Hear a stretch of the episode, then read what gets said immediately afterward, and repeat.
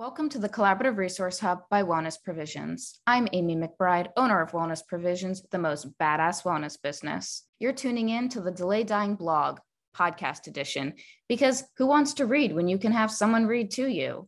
Unless you like using your eyeballs. Then catch every single essay over on the website. Just select ones, make it to the podcast. And if you're the pill popping type, no supplements, then Welly P has you covered. We supply rock and rollers with high quality supplements. We're a trustworthy place to go where you can essentially shop blindfolded. Last but not least, my legal disclaimer nothing in this essay or the Collaborative Resource Hub substitutes medical advice. Please connect with your GP if you need medical guidance.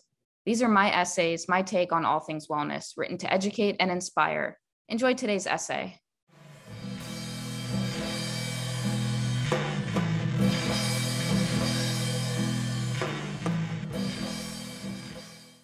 Do you make yourself cringe?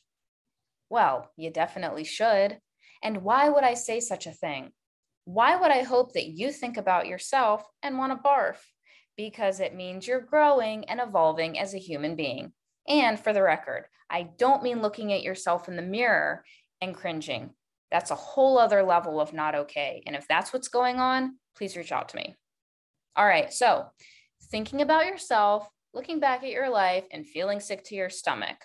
That's a really good response. Now, to flip the situation on its head, if you were to think about yourself, look back at your life, and feel good or just feel whatever, then you haven't grown. You haven't learned lessons or upgraded your values or increased your compassion for others. Does that sound crazy or plausible? Because hear me out. The you from a few months ago may make you cringe, but the you from a few years ago should absolutely make you want to cringe. You should reflect back on choices you've made and feel some sort of, we'll say, negative emotion. But side note, negative emotions aren't actually negative. They just point you in the direction of things that need to change so you can feel some peaceful resolve. Therefore, they're important and not to be viewed as negative. But for the sake of understanding, we'll continue to run with the word negative. So, looking back at the you from your past and feeling negative emotions is amazing. But now what? What do you do with those feelings? Cry and think you're total garbage and you ruined everyone's life, including your own?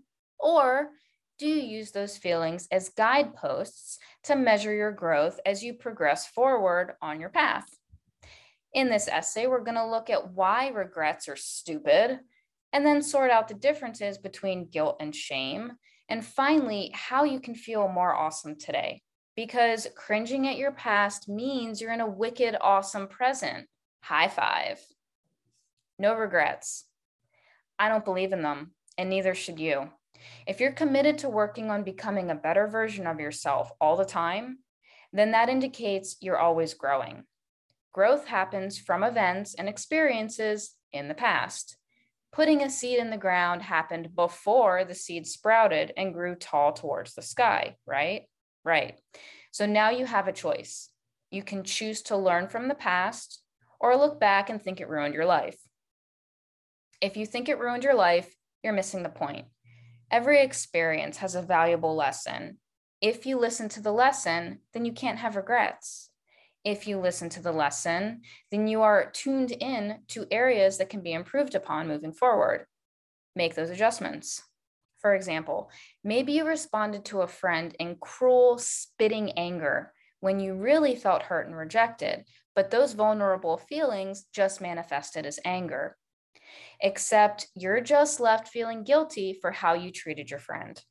But realizing what happened, what went wrong, how you are out of touch with your emotions will allow you to tweak and refine those traits so things happen differently next time and you can more clearly express yourself.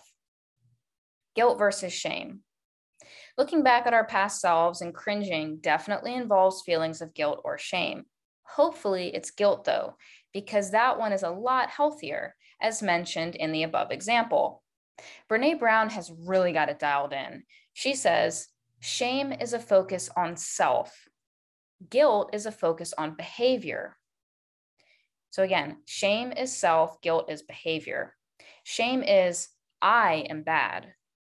Guilt is, I did something bad. How many of you, if you did something that was hurtful, would be willing to say, I'm sorry, I made a mistake? How many of you would be willing to say that? Guilt, I'm sorry, I made a mistake. Shame, I'm sorry, I am a mistake. So, yeah, Brene Brown, smart lady. Feelings of shame are indicating a deeper imbalance and a greater need for connecting with oneself.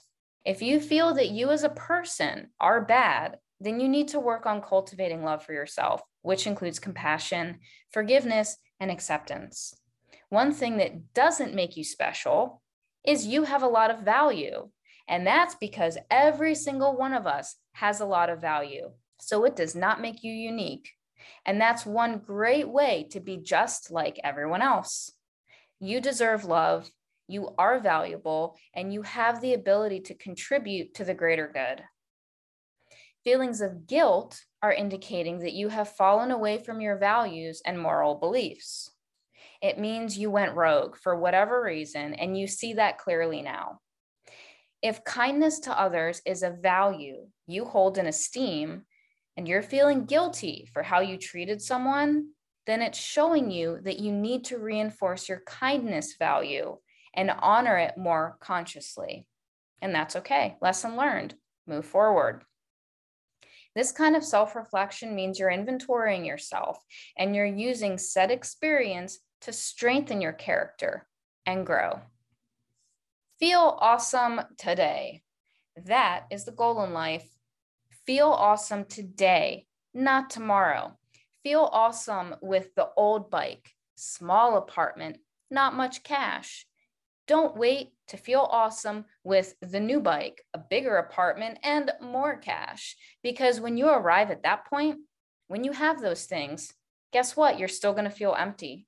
It's not what's around you, but what's inside of you that brings you peace and joy, to sound like a Christmas card. Peace is happiness. And peace comes from acceptance. Acceptance is born out of forgiveness. And being able to forgive yourself and forgive others means you are capable of letting go and moving forward. And forward movement is growth and evolution.